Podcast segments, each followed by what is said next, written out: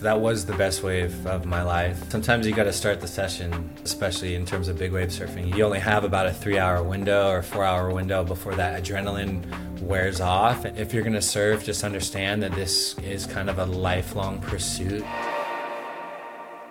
All right. Well, welcome to the Basis Podcast. We got my buddy Derek Dunfee uh, here with us today. Super honored. He's a professional big wave surfer, won the Double XL Big Wave uh, Award, professional surf photographer. His work has been featured in the Surfer's Journal and other tons of, uh, of incredible magazines. And he's just an all around awesome human being, humble dude. Uh, and uh, yeah, I, the way we met, actually, we I think it was either at your book launch party or Kai Lenny's book launch party at Pilgrim. Um, and uh, yeah, I, that was actually kind of a fun night. We just ended up all going out to dinner and, and having a, a, a, night out in uh, Brooklyn, New York. It was a fun time, but we've kept in touch since. And um, yeah, now um, I'm uh, lucky enough to get to interview you for this podcast. So thanks for joining us. Thank you. No, I really appreciate you having me, and I'm you know, stoked that you're having me on. I'm really happy with like uh, what you're doing with the podcast and all your surf tips and everything. So I'm really just honored to be here, stoked, and you've uh, you and your brothers always been really good to me, and I consider you guys my friends. And anytime I come out to New York, you like it's been just a really awesome experience for me. So I really appreciate it. Cool, man.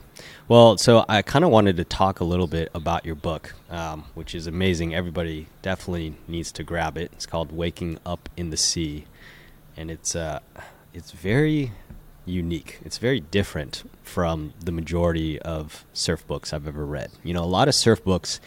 I mean, they're incredible. Um, you know, you, you, hear about these adventures and whatnot, but most of the time they feel kind of episodic, and it'll just go from one crazy wave to another crazy wave, surfing this break and surfing that break. And there's always interesting detail, but a lot of the times it, it kind of becomes monotonous in a way. And your book was one of the first books that I've read that really takes the user on, or the, the, the, the person, the, uh, you know, who's reading it on this like emotional journey with you. There's like this actual narrative character arc, um, which usually is missing from surfing books. Now, now there's a, I'll, I'll get that arc in climbing books. And the one other book that I'll put your book in the same category with is Barbarian Days by William Finnegan. Uh, because you really do follow on that, on that arc. Um, but then that book is also a different species as well, because that's like no pictures, but this has amazing photography and all that. So I just want to say that like everybody needs to go and read this book. It's incredibly unique. It's it's raw. It's poetic. It's beautiful. It's emotional. Um, and yeah, uh, it must have been quite the journey putting this thing together. I mean, how how long did it take you to to create this book? It took me about three years to make the book. I spent probably the first two years writing it, and then it took me about six months to do the layout because um, I. Um, I did the layout and InDesign as well. Maybe it took me about four or six months to do the layout, and then besides that, uh, it took about four months or even longer to to just get it published and get the books in my possession. So it took me about yeah. three years to kind of get the book uh, from start to finish, and uh, yeah, so yeah, about three years. Wow. Well, I mean, I can tell that you poured your heart and your soul into this book. It's it's something totally different, and I I think you know you you think about a lot of books that maybe other pro surfers have written or whatever. Usually, it's not I mean, they're athletes first and foremost, and you're an athlete as well, but you're also an artist, and I think I think it really shows in the book the way you wrote it, the the imagery and all that. So it's really incredible. And I just remember, so I read it for the second time in preparation for uh, for this interview, and I was just again just just totally drawn in. And the the first uh, the prologue that you included about, um, and this was actually written I think by your buddy uh, Shawn Dollar uh, you guys were surfing Cortez Bank. Like, uh, but I remember the first time I read it. When I read this prologue, I was like, I was like, whoa, uh, and I couldn't put the book down. I read the entire thing in one sitting. Um, and I think everybody, and I think everybody that listens to it is going to be like, I need to get this book as well. Would you mind reading us this prologue? I mean, I just thought it was just incredible. Yeah, yeah, I can read it. Um, yeah, um, I had um, you know Shawn write the prologue because there's certain things I went through, uh, and I wasn't sure kind of what was real and what wasn't, and uh, when I when I drowned at Cortez Bank, and so I had Shawn Dollar really. I wanted him to it to be in his voice because he saved my life, and just to give kind of a different perspective of of what had kind of happened. So I'll uh, I'll read that for you right now. Let's see here. All right. All right, and this is by Shawn Dollar. Um, Cortez Bank is the scariest and most violent big wave spot I've ever surfed. On this day, I was taking a break from surfing and doing water safety on my t- PWC. I saw Derek go down on a big one, so I started to track his wave. Following the white water line closely, I knew generally where he was going to come up, but as, as I buzzed around that zone, I started to panic because he didn't come up for a really, really long time. He eventually popped up right next to my ski, just a few feet away. When I finally swung around to see his face, he looked like a ghost. I didn't know it then, but he was unconscious and unresponsive, like he was frozen in time. Knowing we were square in the impact zone with another set approaching, I screamed at Derek to grab the sled. All he had to do was put his arm out and grab it. I kept screaming, Derek, grab the sled. I yelled at him for so long that I finally realized he was out cold. Get the fucking sled, I yelled again. With only seconds left, I knew I had to do something drastic. I put the ski into re- reverse and rammed the rescue sled into his head. I screamed again, grabbed the fucking sled. Still nothing. I was trying to give him every moment I had, but as this massive wave approached us, I gave the ski a little gas to separate myself and safely go over the top of the wave. I was really close to going over the falls. As I saw that, I just barely cleared the wave. I watched in horror as Derek went back over the falls in slow motion into the worst part of the wave. I still remember looking at his face as he went up and over, eyes half open. I'll never be able to unsee that look of pure and utter helplessness. Then he disappeared. It was a big set with multiple waves, so I had to wait for all the turbulence to pass before I could look for him. Every second that went by, I knew my chances of finding him decreased. After the set, I returned to the zone where I last saw him. He was gone. I couldn't find him anywhere. So much time went by. Easily 10 minutes. I'd zigzag all through the Cortez whitewater line looking for any sign of movement, and when I'd reached the end of it, I would haul ass all the way back outside and start over. Just when I was about to jet back to the boat and call in for more help, I saw a black speck way on the inside, almost drifting around the backside of the massive underwater shoal. It was Derek. When I got to him, he was floating on his side. The inflatable wetsuit Derek was wearing had flotation, but only on the back. He was leaning over at an awkward tilt. No surfboard, no movement. Although he was now conscious and breathing, Derek wasn't responsive and wouldn't look at me. I helped Derek onto the sled and took him back to safety. When I dropped him off at the boat, I asked him again, Derek, tell me you're okay. He didn't answer. And that so heavy. Um, that was uh, December twenty second, two thousand two, at Cortez Bank, hundred miles off San Diego, uh, by Shawn Dollar.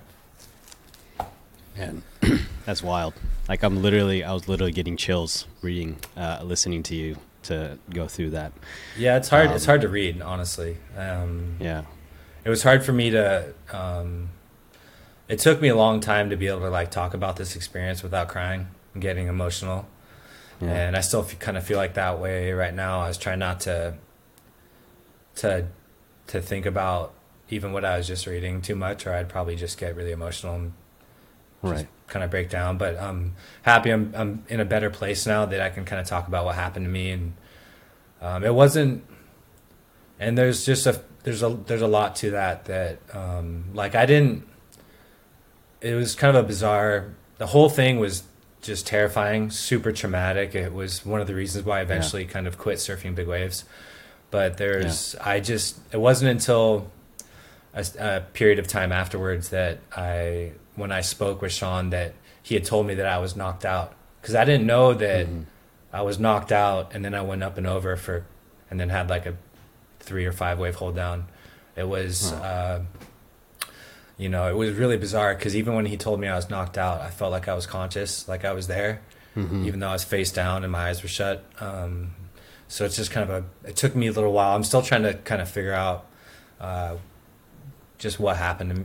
I mean, I know what happened Right. to me, but it's just kind of uh, scary and traumatic. But I'm also trying to look at that that whole experience as a as you know just a learning learning experience that I can grow from, you know, mentally yeah. and even physically, or just everything. Just as a person, just grow and try to look at it as, you know, I'm lucky that Shawn saved my life and that I'm here. Because yeah. uh, mm. there could have been another time that you know one of my good friends wasn't there, and that I would have just been been gone. Right. Well, it's yeah, it sounds harrowing, but you've able to you've been able to to channel it into to greater good. You know, I, I know that one of your missions has been being an advocate and just raising awareness around um, you know concussions and and you know how how that affects things in in the big wave world, and it seems like it's having an effect. I mean.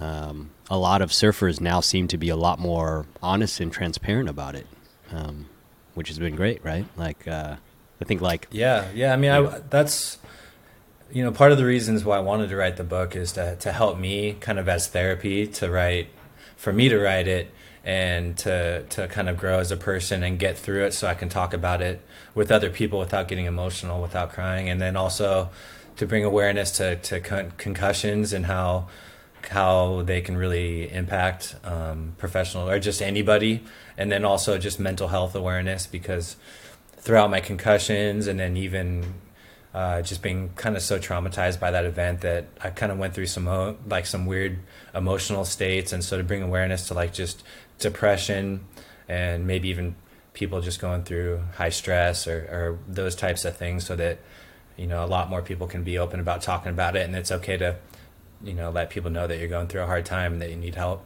Yeah, I, I think that that is so important, and you're right. I think that that pertains not just to you know extreme athletes at the very pinnacle like you, you know, getting a concussion, but anybody going through any struggle, um, you know, the more you bottle it in, the the harder it can be, and that's.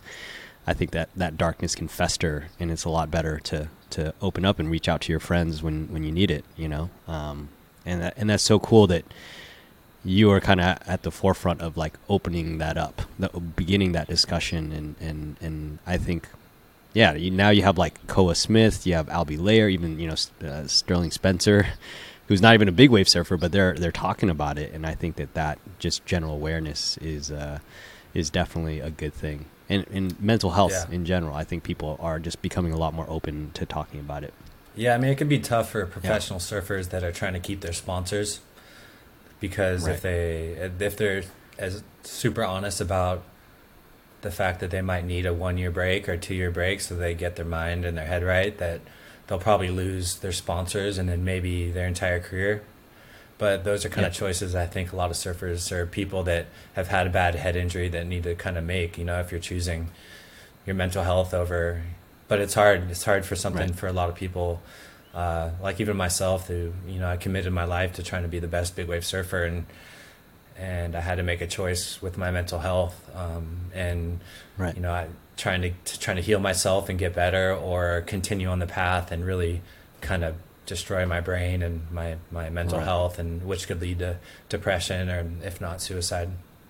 Yeah, well, I think that's what made this book so powerful. It was just raw and honest in a way that I don't think most you know surf books are, and it's uh, it's really incredible to see all the the ups and the downs and just going through that entire journey with you. So. I was actually thinking of just kind of going back to the beginning of the journey. I mean, growing up in Windansea, um, surfing there. What what was that like growing up in, in surfing around there?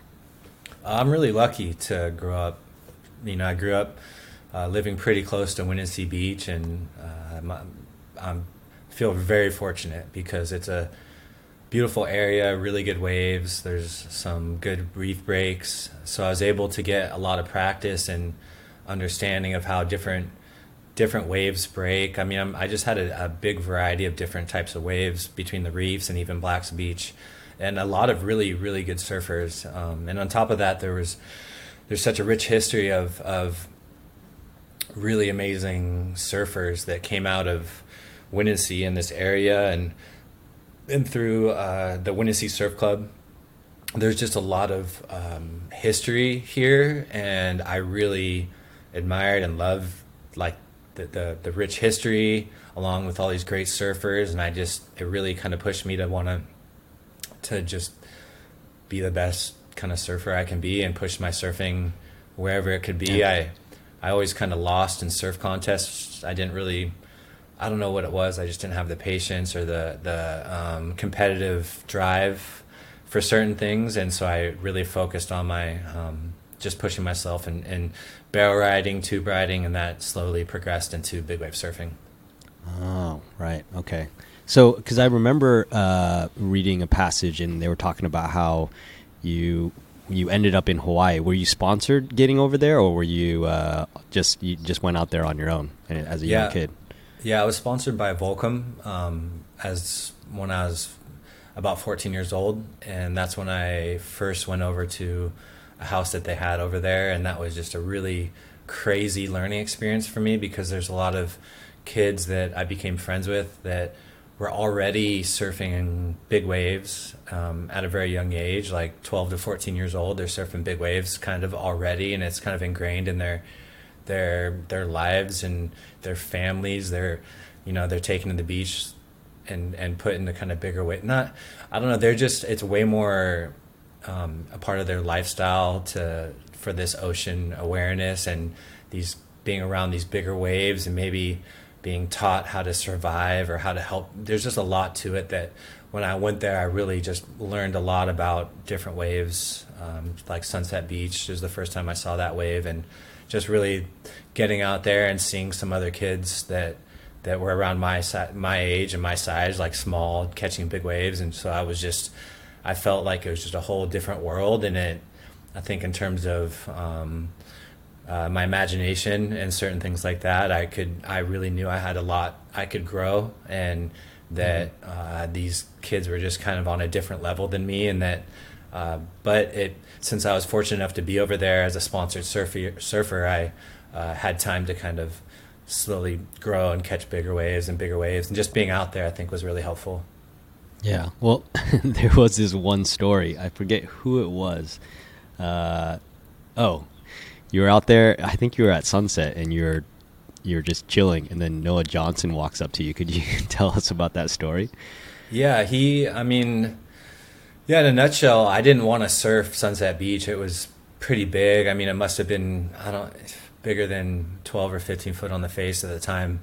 And he, I didn't want to surf. I felt like it was kind of too big for me, and I didn't have the. I had a lot of reasons I didn't want to surf it, and I was just kind of by myself. And Noah Johnson came up, and he's one of the best big wave surfers ever. Like he's been in the Eddie Aikau a lot. He uh, has a couple really famous rides. He's um, became like I think a stuntman for a long time, but he was something I he was a, in his big wave surfing was something I really um, admired, and and he came up and really, um, I tried to give him a, a, bunch of excuses why I didn't want to go out, whether it was my breath holding or surfboards or equipment and all this stuff. And every single excuse I gave him, he gave me a reason why that wasn't enough, you know. And it came down to me mm-hmm. saying like, "Oh, I don't even have a big enough board." And he said, "Well, here I have one, an extra board, like in my truck."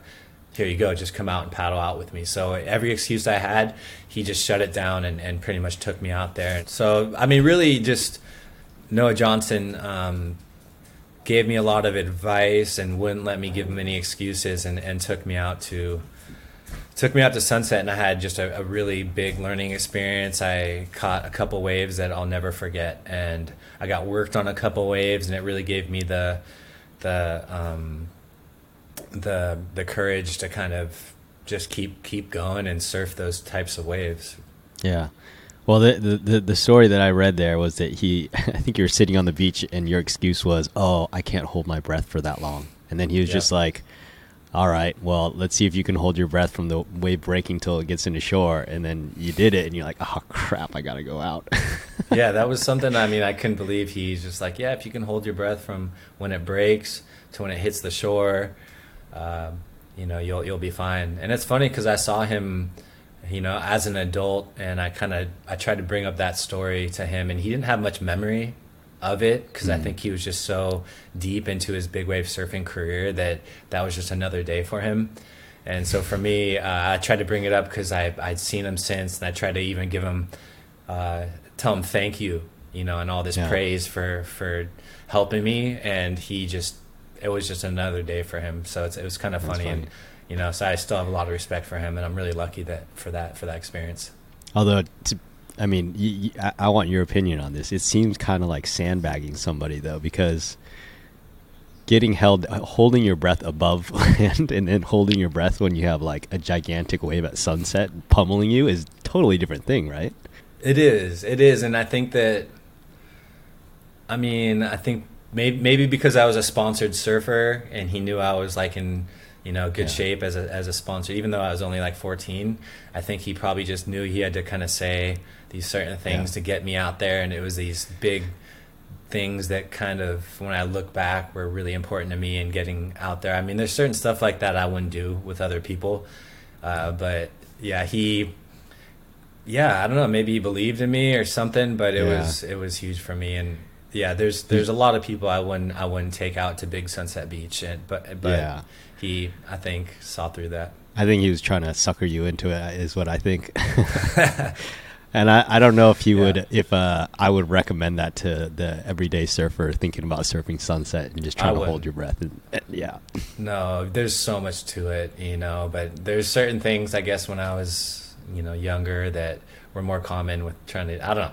I have no idea Yeah. where that came from, Yeah, but yeah. I'm I'm grateful that it happened. Yeah. And you said you immediately you you were like you have. What's interesting is you felt so much fear leading up to this, right? Like you're coming up with every excuse, and then you said, then you got out there and you just loved it. Was it just this immediate like, I this is oh I realized this is where this is my element. This is where this is where I'm going to thrive. Did was that just a, an immediate thing? What was that like? I mean, yeah, I caught a wave. I remember catching a wave, and the West Bowl took me out. Like I got worked on a wave, and I was riding a seven six, which is the biggest board I'd ever ridden up until that point, and I got just worked on this wave. And there's something about, um, you know, I think that when I got worked, I didn't panic underwater, and after the entire beatdown, when I came up and back when I was back in the channel, it definitely uh, gave me courage. Like, yes, I am in good enough shape for this, and I can do this. And I started to actually believe in myself instead of create these excuses. And and it was yeah. So it really just um, it was one of the rare times that you know the the wipeout actually gave me a little bit of courage going back out and in in myself. Mm, yeah, that's that's that's interesting. Sometimes when I'm surfing bigger waves, I don't know if you, it, I don't know if you would recommend this, but sometimes what I'll do is I'll actually just like not intentionally wipe out, but I'll think like to myself like I just kind of want to get one out of the way because then the fear of it, the idea of it, is usually worse than the actual thing itself, and then I'll Yeah. and then I'll kind of get into the zone. But Yeah, sometimes it's sometimes you got to start the session, just get it get it going. Otherwise, especially in terms of big wave surfing, you can, you know, you only have about a three hour window or four hour window before that adrenaline wears off, and then you're you know way more Mm. exhausted than you normally would be. So sometimes you, if you're waiting a couple hours and and you're starting to get tired, it's almost better to not catch a wave and just go straight in. So sometimes I would just try to get the Mm. the the session started because if you if you wait two or three hours and or even longer, you know your your legs might not be working in terms of the blood flow, and then also if your adrenaline starts wearing off and you're starting to feel tired, you're probably way more exhausted than you even realize, and you might not be able to handle the wipeout that you that you think you can, just because you're just way more tired tired and that adrenaline's gone, and uh, Oh. there's a lot to that. So like sometimes I definitely try to get one right when I get out there, try to get out of the way, and then start the session with that, whether I make it or not. Just Wow, that's fascinating. I never even thought about the like the adrenaline wearing off because I always thought with big wave surfing there's a lot of waiting around because you have to be super picky, obviously. Um, so I could always conceive of people being out there for longer than three hours, but I didn't realize that there was like this literal physiological limit where your adrenaline starts to, to run out. So that's super interesting. I, I just think that there's this like interesting interplay. I think a lot of normal people think that big wave surfers are anybody that does anything gnarly feel they don't feel fear but i mean just from reading your book like clearly you feel fear. Clearly we all feel fear but it's uh there's something about you that you're you're drawn to it and then getting onto the other side of the fear right? Is that how you would think about it for yourself yeah, personally Yeah, or- I mean, yeah, and there's a lot to it. I mean, just kind of, you know, I can, I pretty much committed my life to surfing big waves and and um, learning how to be the best big wave surfer through training and through and through reading books, different things that really help me be the best athlete. And on top of the ocean knowledge. So there's a lot of stuff that um, that I was trying to prepare for, but uh, it's really about also being smart and not surfing when it's the waves. Like it's just like anywhere if you pull up and and it's onshore and crappy that you most likely won't paddle out. But sometimes with big wave surfing, you might travel for a long period of time, or it might be the the the only or the first big swell of the season, and so you kind of feel like you have this obligation to go out there mm-hmm. and just catch a wave to start the big wave, you know, type of thing. So it's really about being smart and and not, I guess, not surfing if the if the conditions aren't ideal because there's it's just like surfing anywhere. If it you pull up and it's sunny and glassy and it's the conditions are really good like i'm to be so pumped to get out there. It's like i can't control myself. I can't get out there fast enough. But if it's onshore and i have to talk myself into going out there's certain things that maybe i should be surfing. And then also you know kind of what i learned from my career with concussions and don't want to hit your head too many times. I mean if you if you have a concussion surfing when it's crappy, you're going to miss the day of the year, which will, you know, so it's about kind of being patient and being patient and understanding this is kind of a, a lifelong pursuit and not to be in such a rush to, to do make it happen. And I think that's really good advice that applies not just to like proper big wave surfers, but just surfers in general, right? I, I can imagine people that are getting into surfing, you know, larger waves they might just see it's big and think, okay, here's my chance, I got to go, but not realizing, you know, there can be very real consequences to uh, surfing bigger waves. Um, and I think just realizing the the yeah, I was just saying not only for for your own safety, but if if you're not quite prepared and you're putting other people in danger because they're going to have to come save you and they're going to come out have to come rescue and they're putting their lives in danger by whether it's like a, a big wave water safety or even the local lifeguards you know? So it's like being smart not only for, your own safety but for the safety of the lifeguards and, and people that are watching on the beach just so they don't have to make you know risk their lives to, to come save you Hey everyone, it's Van. Hopefully, you've been enjoying the podcast. Hopefully, you've been listening to some good stories, getting some good tips that are helping you improve as a surfer. If so, make sure to subscribe to the podcast, leave us a review. It'll only take you literally a few seconds and share it with your friends. That's the best way you can support me so I can continue to create awesome new content for you. So, thanks. Well, I thought what was interesting is the way you approached Mavericks, right? So, I think, you know, that's. I think that's where you got your is that where you got your double XL award or triple XL award? Yeah, yeah. Mavericks was where yeah, I yeah. my uh, biggest paddling wave. Yeah. I mean, I just remember reading about the first time you surfed there, and or your way, the way you approached it. Right, it definitely wasn't like I'm just going to jump in and paddle for every wave. What was, eh, what was your approach, and, and why did you approach Mavericks that way? Well, I think I I never really wanted to be a big wave surfer. It was something that happened over a long period of time where slowly, session by session, I surfed bigger and bigger waves. And I, I met, um, there was a time when I was working in Fiji and Tavarua as a, as a lifeguard, as a boatman.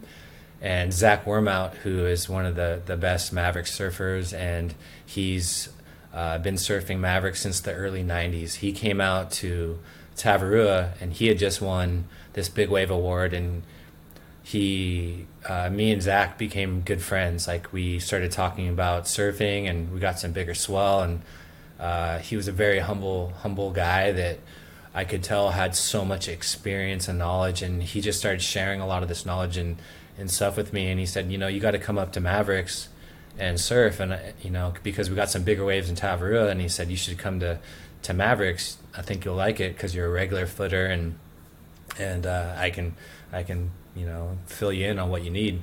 And my first reaction was like, hell no, I don't I don't want to surf Mavericks. I'm not ready for it.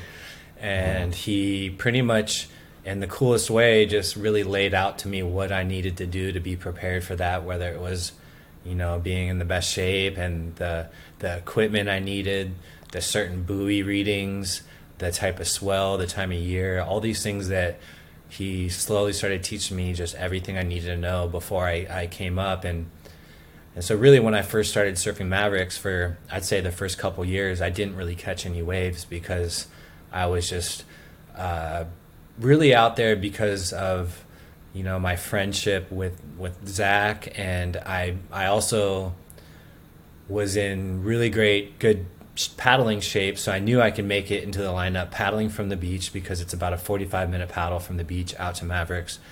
And mm. so I really wanted just to watch watch Mavericks and when I got out there I was even more blown away than almost any experience in my life because there was these guys in these full suits and, and booties and hoods and I could barely see their faces and they weren't sponsored surfers and they were catching consistently massive huge 30 40 50 you know whatever huge waves and people I'd never heard of. And there was these just unknown chargers catching the craziest waves doing it because they you know dedicated their life or their passion to to Maverick. So when I got out there I realized I was even kind of less prepared. And so I really wanted to to spend time watching the wave and and watching how the best locals do it because Mavericks has Mavericks has locals just like any other any other spot. They know exactly where to sit, and so I really just watched how they uh, approached the wave. And after a couple years, I slowly started catching, you know, like you know the first or you know I'd catch one wave or two waves the first season or second season, and then I just slowly started catching more and more waves. Uh, that that gradually built up to my XXL wave, but a lot of it was I was just incredibly humbled by the spot, the level of surfing out there, and that um, and I knew I could drown out there. I was aware of of how dangerous it was. So and you know when I first started surfing Mavericks, there wasn't uh, nobody was wearing any type of padded vest or self-inflating life jackets. So if you caught a wave, you really had to to have the understanding that, um, or you have to just know that you can survive that that not only that wipeout, but if your leash breaks, you have to be ready to, to swim in to shore uh, with no help. You oh know, like God. if you know, so if you, so there's stuff like that where I knew immediately when I first started going out there that if I wiped out, my leash broke, I wasn't confident enough to either survive the wipeout or swim in by myself. And over time, it just I started becoming more and more comfortable and as comfortable as I could be in those situations. That sounds so gnarly to lose your leash and have to swim in at Mavericks and big big Mavericks. That that just sounds ridiculous. I mean, I've seen Ma- I've, I went to watch Mavericks break and I was standing up on the cliff and that is it's way out there. Like that's insane. Yeah. And you'd be fighting the current, you'd be there'd be white waters, it would just be wild. Did you ever have to do that?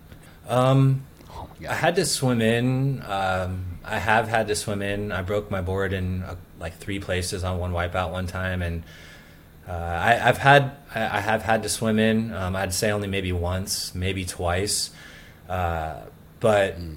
it really I learned just a lot from Zach Wormhoudt. Uh, he really also uh, taught me about the buddy system, having someone with you, uh, because back then, you know, with no self-inflating life jacket, no not yeah. cell phones weren't out in the lineup. So like, um, for example, one time I paddled out with Zach to Mavericks, and he loved to paddle out at sunrise. You know, when it's pretty much dark out. So if it takes 45 minutes, by the time we get out there, we're out there at first light. And when we were going out there, we got caught by a big set. We didn't know where the lineup was, and mm. his leash string broke. And I saw him swimming, and I actually paddled in and grabbed his board, paddled it to him, and since we had such a uh, good friendship and since he had taught me so much, I had actually had I had two leash strings on my board. So I took mm. off one of my leash strings, gave it to him, he put it on his board, and then we both paddled back out. And wow. so it's kind of being prepared for these things that maybe I didn't wasn't didn't know anything about, but he taught me a lot so that just the worst wouldn't happen.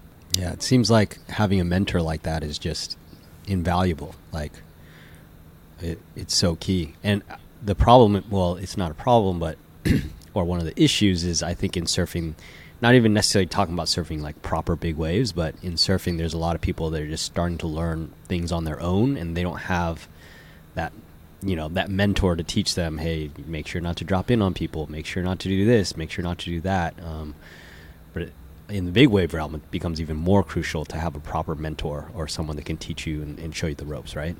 Yeah, it's it's really important to have that, and I guess the one benefit with social media and stuff like that, you can kind of figure out who who the locals are at certain spots, and you can kind of reach out and either ask permission or ask them like questions or say, hey, can I tag along with you? Um, I don't know what I'm doing, and um, whether or not they get back to you, but at least you have kind of opportunities to know who certain people mm-hmm. are, or you can reach out to certain people about safety protocol, like, hey, I'm going to be going out mm-hmm. to this certain big wave spot. Who can I pay?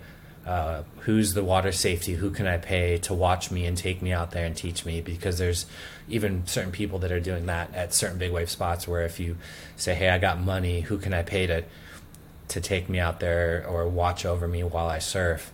And right. and most of the time these people who are who are doing that have them have the knowledge to tell you don't paddle around that person. Don't sit underneath the pack. Don't do these certain things. Because it's really it comes down to it's not worth ruining all your relationships to catch a wave like and just being smart and having etiquette. Right right right. Yeah. Now that that's sounds like really good advice. Would you so we're talking about Mavericks, so I figure I should show everybody. We'll get a higher quality version, but this was like that wave that I think you. Uh, I don't know if you can see it. This is yeah. the uh, this is the the wave that got you that triple XL award. It looks freaking death defyingly horrendous and scary. It's wild. I mean, it's like a literal mountain. I can't even fathom surfing a wave this big. I mean, I've surfed some bigger waves, but this is this is order of magnitudes bigger than that. What was what was surfing that wave like? I mean, it was can't even imagine. Yeah, catching that wave that was the best wave of my life. Um, for a lot of different reasons. Uh, you know, first it when I tried to paddle out that day, I couldn't coordinate with anybody, so I paddled out by myself from the beach and I it took me about I don't know almost an hour or 45 minutes to paddle out to the lineup even longer maybe. And there was I kept getting cleaned up by these closeout sets in the channel. And every single time I got cleaned up it would just send me super far in. So I had two different moments that I remember where I was sat up on my board and I had some doubt and kind of was just like do I give up and just go in uh, you know, and just call it a day and just give up on, on this, or do I just keep moving? And both times I just said, you know, let's do this. I, I really want to be out there and I, I have what it takes to be out there and I'm, I'm in good enough shape, even though I bailed like 30 times just or even longer just to get out there. So it was something where I had these these moments of self confidence. I it took me so long to get out there. By the time I got out into the lineup, it was this incredible feat for me. Like I was couldn't believe I, I made it out there and I had kind of some extra confidence just from making it through the impact zone. And sometimes on the biggest swells at Mavericks, it does close out the channel where you have to bail a lot, a lot of waves just to even get to the lineup. So, and by the time I got to the lineup, um, I was feeling confident, and actually that wave was my first wave of the day, and it, I felt like something just you know the universe the universe just gifted me that wave and it kind of came right to me. I normally don't sit really deep with the pack and i was sitting a little bit farther outside and you know wide and outside which i talk about in my book and the wave just kind of really just came right to me. My god. Do you even remember riding the wave like going down the face of the wave like or is it just like lost in the ether yeah, or something. I mean, like I remember, but a lot of times on these big wave surfing, uh, big waves, you're not like looking up at the horizon. You're looking down at your board and you're looking at the curve mm. of the wave to so that you can adjust your mm. line. And so, like whether you're knifing it on on kind of rail, like if it's kind of slabbing out more, or if your board is flat on the face and you're going straight down with the speed.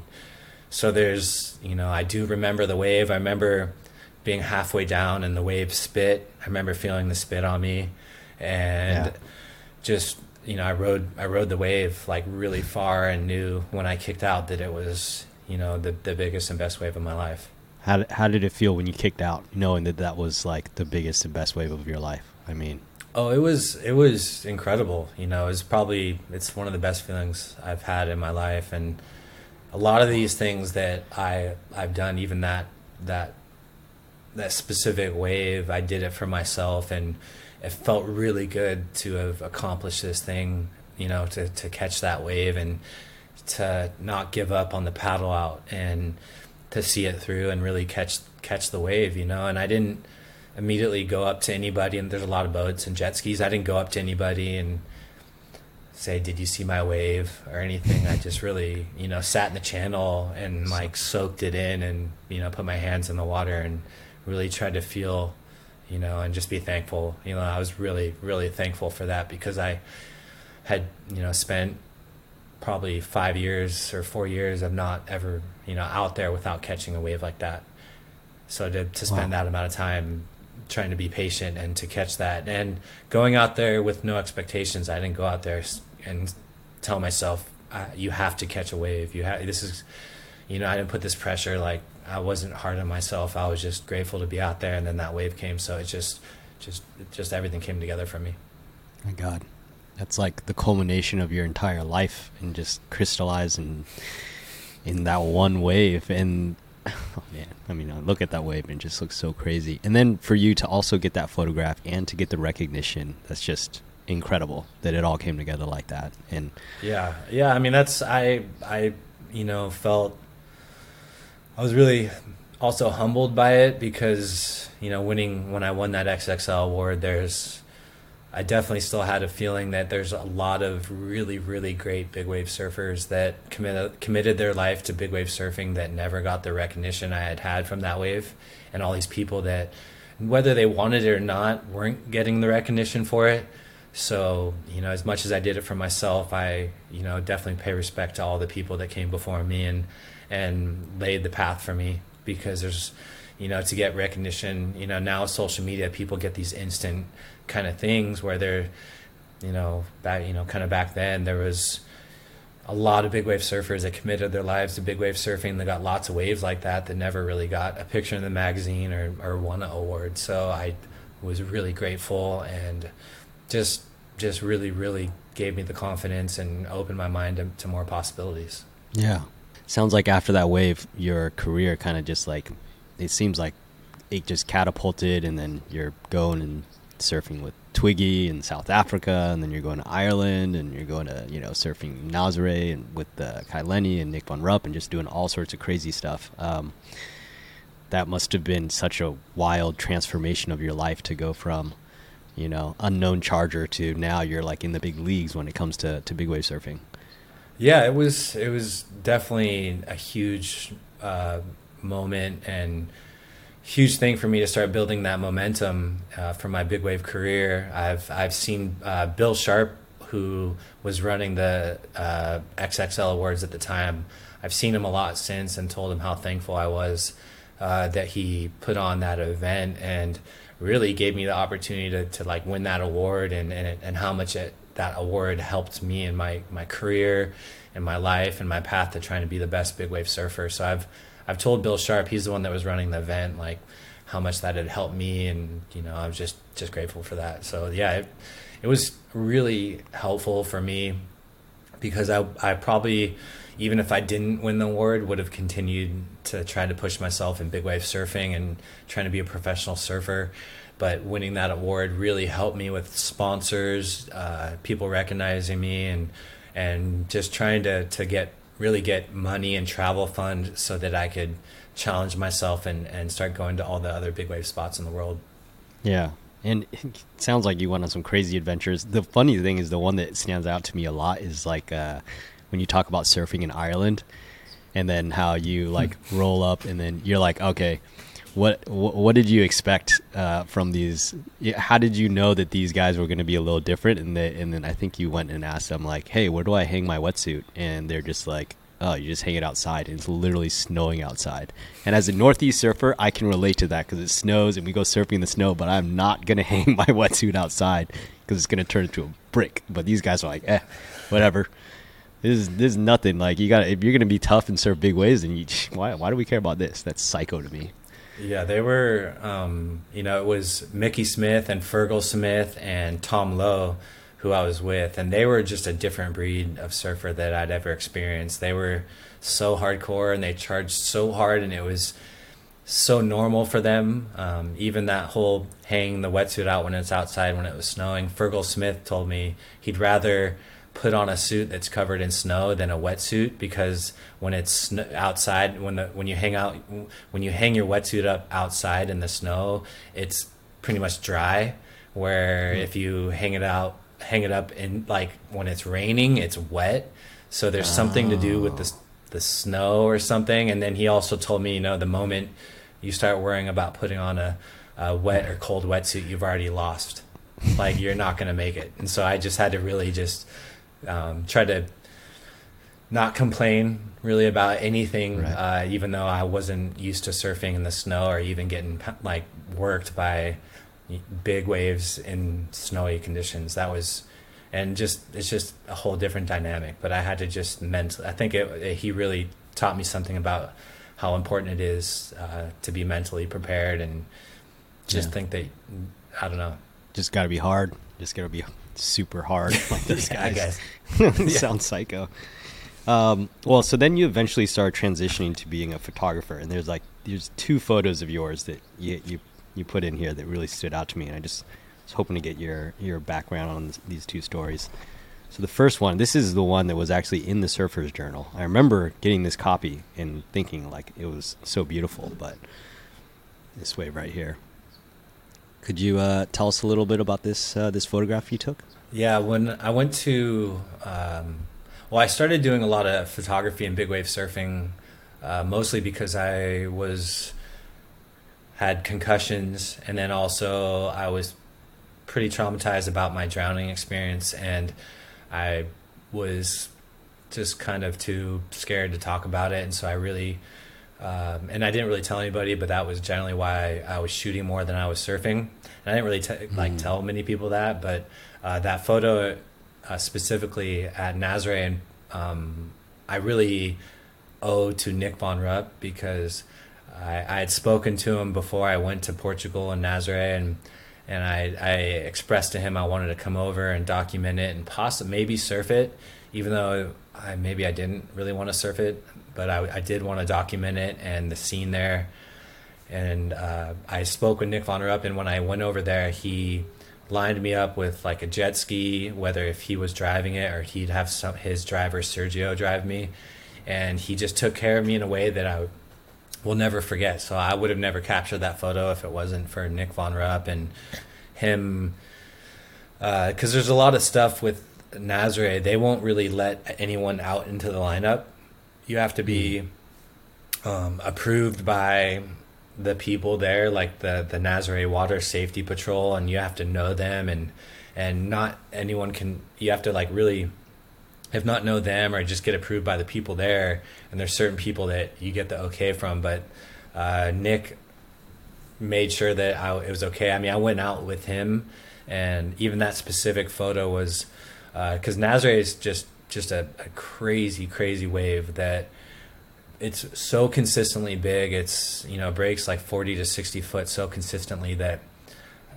I when I went there I knew I didn't want to surf it because I committed most of my big wave surfing to paddle and surfing, and it was it, to me it looked like mostly a a tow wave and even though they everyone's paddling big Nazare, you have to pay the price. You're getting caught inside by a lot of waves you know there's there's specific kind of lineups and spots where it breaks but most of the time um, a lot of these big wave surfers that are out there paddling it get caught inside. So uh, in that specific day uh, I, am pretty sure i had dropped off nick to paddle in and start you know paddle surfing it in which he got like two really big waves that day. He paddled into them and i just you know buzzed the ski around to face the cliff so that i could kind of capture the sunrise uh, along with the wave, and it, everything came together for that image. And I remember looking at the photo when I captured it. I knew it was uh, really something special, and it eventually landed on the cover of Surfer's Journal. So really lucky that it was sunny offshore, you know, a mega swell, and that Nick lined me up on the ski. Because, um, but even though even though when I was out there, I was really scared because Um, I was wearing a self-inflating life jacket while I was shooting, and but I still understood that if I got caught inside by a set or if the jet ski broke, that there's a chance I could drown out there because even if you have a self-inflating life jacket, you could have a lot of waves before, or even might you know there a lot of waves could hit you and you could get held on for a long time before um, the water safety can catch you. And so, um, even looking back, like right now, I'm not. I probably won't go out there and shoot ever again. And I think I was still still had some ego from my big wave career and thought I could handle some big beat downs. But now, even though I'm in great shape, I just don't think I would put myself in that situation for my own mental health.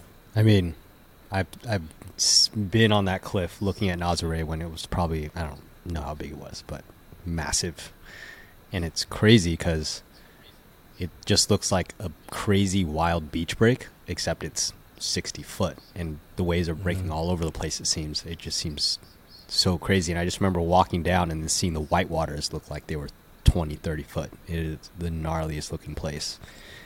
Um, um, what about this wave right here? This wave looks pretty insane as well. This this is one of the photographs. You, the photograph after yeah. you included that one. Um, that was uh, Francisco Procello or Percello, yeah, um, and he's from Maui, and uh, he is a full Jaws charger, catches has gotten some crazy barrels out there. He's a goofy footer. He's been coming to Mavericks for a long time too, but he towed into that wave, and that was a really big day at Mavericks. And uh, I had gotten into the lineup with Matt Becker, who is a big wave surfer, and he has a jet ski, and he actually drove me out there. I'm pretty sure that morning, and there was really big waves, like probably anywhere from like 40 to 50 foot coming in and breaking on the outer reef. And so the the session started as a tow session because I think that a lot of the paddle surfers weren't sure if they were going to be getting caught inside, and there's a lot of people there like Kai Lenny and a lot of great surfers were there towing at first light. So that was before the sun had come up, and Francisco there's a couple waves in a row, and Francisco just when he got whipped into that wave and he pulled up into the bowl, he just looked so casual and comfortable, even though he's he's making like this um, a face like he's just I don't know. He he looks really casual. Yeah, he's he's he's um, I think amazed by the fact that he's he was almost soul arching in the bowl at Mavericks, and it, it really he's someone that's committed his life to big wave surfing, and it showed on that wave when he you know, backside pulled up into the bowl at Mavericks on like a 40 foot wave or 50 foot wave and made it look really made it look really casual, which is I think some of the greatest big wave surfers when you um, if they can make a big wave look um, like if they don't look like they're when they make it look really easy, I think is is what I'm getting at is yeah. is when you know that they have the time and put in the time and experience. Right. I mean, he just looks like he does the expression on his face isn't one of fear. It's more of just like wonder like this is so sick. Like i can't believe i'm here right now. This is like this is incredible. And i think what makes for me anyway this photo so dramatic. I mean obviously you can see all this energy and you can see that chop on the face which to me looks kind of terrifying because like you're you're riding that chop is hitting your board and you, you have to like hold through with that chop but then what's crazy is, you know, you can see the other side of the barrel, and it just looks like it's like a football field of distance, like between those two ends, and it, it just makes this thing look like the craziest cavern ever. And to ride that is just yeah. He, I mean, like, there, there, there's I have some other images from that from that same set, and he definitely he's one of the guys that Francisco is one of the surfers that uh, has put in so much time and he just always kind of blew my mind when it came to catching so many consistent big waves and then paddling out with a smile on his face.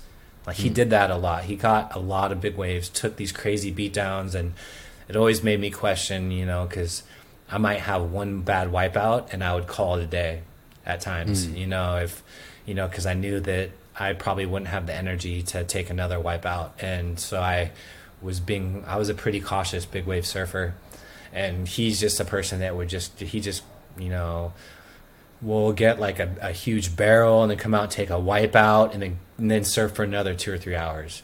And so there's certain, he's just he's built different that dude. Yeah, he's just frothing. That's so cool. Yeah. So you you made waking up in the sea, and uh, I just want to hear what what's next for you. Uh, what's next for me? I'm working on my second book, which I'm really happy to talk about. Uh, the when I made Waking Up in the Sea, my first book, uh, I'd originally written upwards of 14 chapters, and I narrowed it down to seven.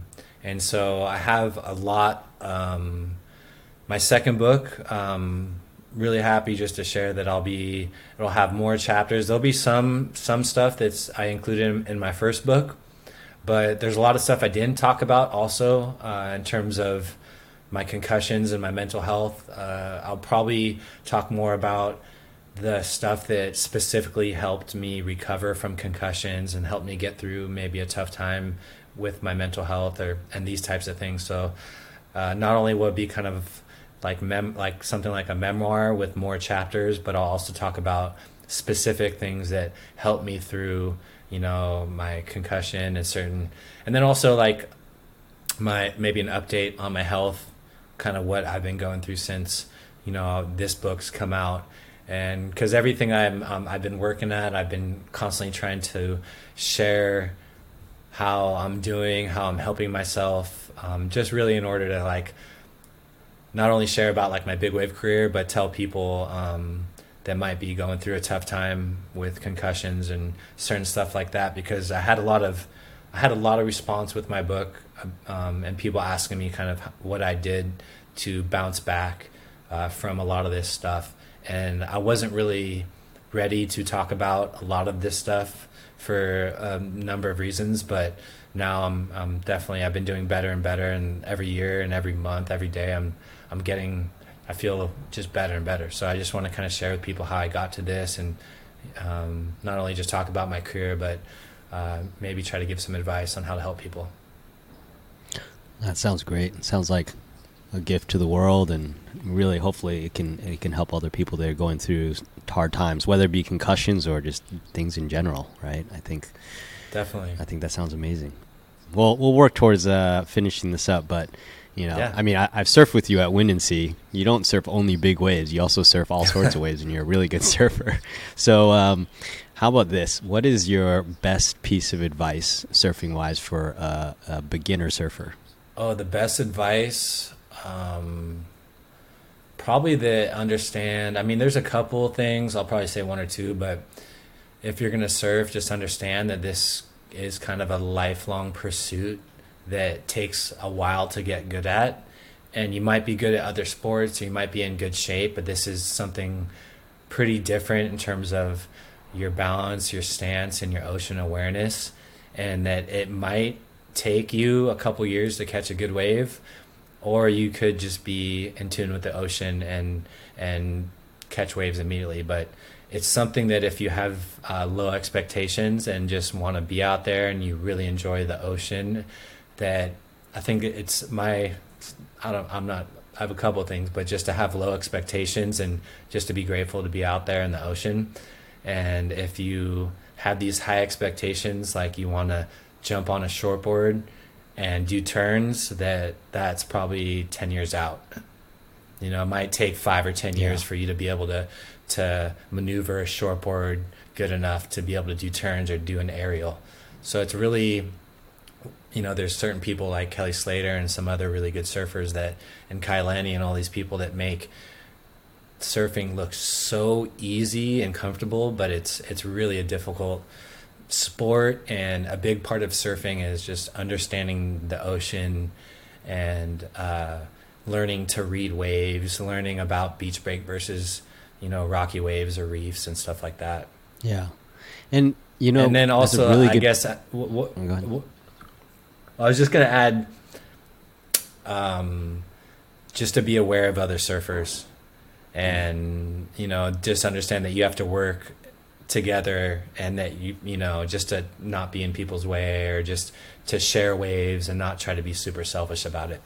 Right. Yeah.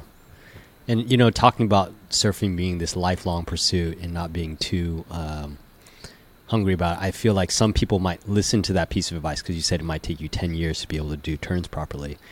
And I think it, some, for some people, maybe that will bum them out. But I think what people should realize is like that process of being beginning is actually a beginner at something is actually what makes uh, surfing so fun because that's when you when you're rapidly improving i think that's when you have the most fun right that that journey of improving and yep. you know sure it might take you a long time to do turns but i think that that journey is what makes it so exciting and i look back to when i was a beginner at a lot of yeah. things and those were actually some of the most fun times that i had versus when i achieved a level of competence and then it became more like routine so um, yeah, I Definitely. think that's really good advice. Yeah. And, and what what about for the intermediate surfer then? Oh, the intermediate surfer. Oh, the best advice. I mean, there's certain things that's important with your stance. You know, having a wide stance can be good at times if you're starting mm-hmm. to surf, I don't know, bigger waves or. Um, I guess for the more advanced surfer, um, I guess when you start getting better, understanding etiquette in the lineup is very important. So when you're first starting, you might just be concerned with popping up and riding waves in, but once you start getting out into the lineup, that you should understand that there's rules to the lineup. And with that is just not snaking people. And if someone's been waiting a long time like don't be selfish and and not like I mentioned like don't ruin relationships to catch a wave. Try to be friendly with people in the water and uh, just understand that there's kind of rules and and that certain spots have locals. And even though like they they just these locals know exactly where to sit in the lineup because they've surfed there for 20 years. And just to be respectful of other people because there's a lot of locals at a lot of different surf spots. And if you you know, paddle out and you're like by yourself and you're friendly, almost a lot of people will be nice, like almost everywhere. It's just understanding etiquette of not getting in their way or not thinking that you can go paddle deeper than them because they don't know where they're at, and certain things that just being um, not selfish in the lineup, I guess, is what I'm getting at. Yeah, I think that's really good advice. Well, Derek, thanks for uh, joining. This was uh, such a treat to have you on and uh, I'm, I'm pretty sure anybody that's watching or listening is is pretty stoked. We had the most amazing discussion. So uh, I just want to say thanks for joining. Yeah, thank you, dude. I really appreciate it. Hey everyone, it's Van. Hopefully, you've been enjoying the podcast. Hopefully, you've been listening to some good stories, getting some good tips that are helping you improve as a surfer. If so, make sure to subscribe to the podcast, leave us a review. It'll only take you literally a few seconds and share it with your friends. That's the best way you can support me so I can continue to create awesome new content for you. So, thanks.